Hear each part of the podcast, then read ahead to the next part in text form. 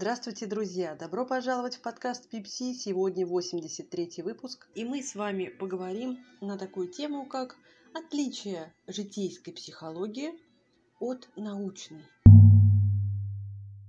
В чем суть бытовой психологии и какие результаты она может дать?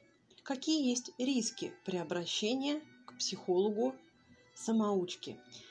Эти и другие вопросы я постараюсь сегодня разобрать емко и кратко. В отличие от научной, бытовая, житейская, как ее еще называют, психология базируется сугубо на личном, то есть бытовом опыте того, к кому человек может обратиться за поддержкой. В таком случае, при отсутствии знаний о механизмах и функционировании психики, а также разного рода подходах, методах, необходимых для решения той или иной проблемы, а бытовой психолог не может быть проф объективен и, конечно же, компетентен.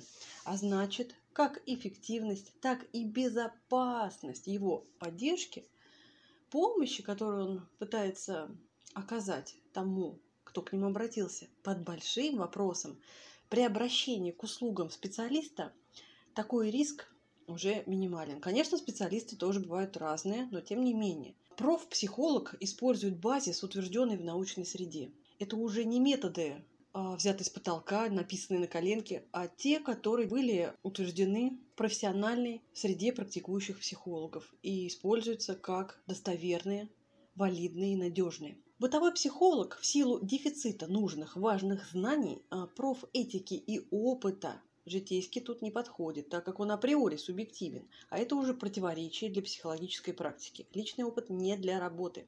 Несет своими действиями риск ятрогении, то есть вреда, который может оказать специалист даже непреднамеренно. А если уж это и не специалист вовсе, тогда риск возрастает в разы. Мы же не отправим к условному самоучке-хирургу Васе, у которого нет диплома, зато богатый жизненный опыт своего близкого человека или сами к нему не пойдем для решения серьезной проблемы со здоровьем, верно?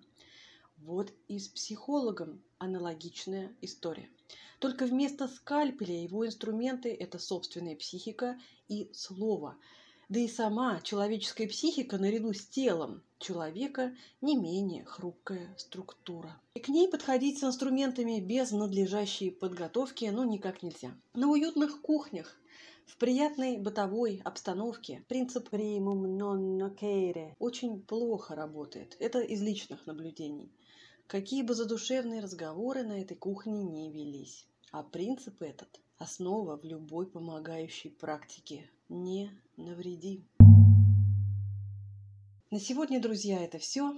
Подписывайтесь на мой подкаст, присоединяйтесь к сообществам Пипси в соцсетях. Ссылки и контакты я оставлю в описании к данному выпуску. А также я напоминаю, что записаться ко мне на дистанционную онлайн-консультацию вы легко можете посредством e-mail или сообщения в мой паблик Пипси во Вконтакте. Хорошего всем дня, слушайте Пипси, чтобы слышать себя. Спасибо!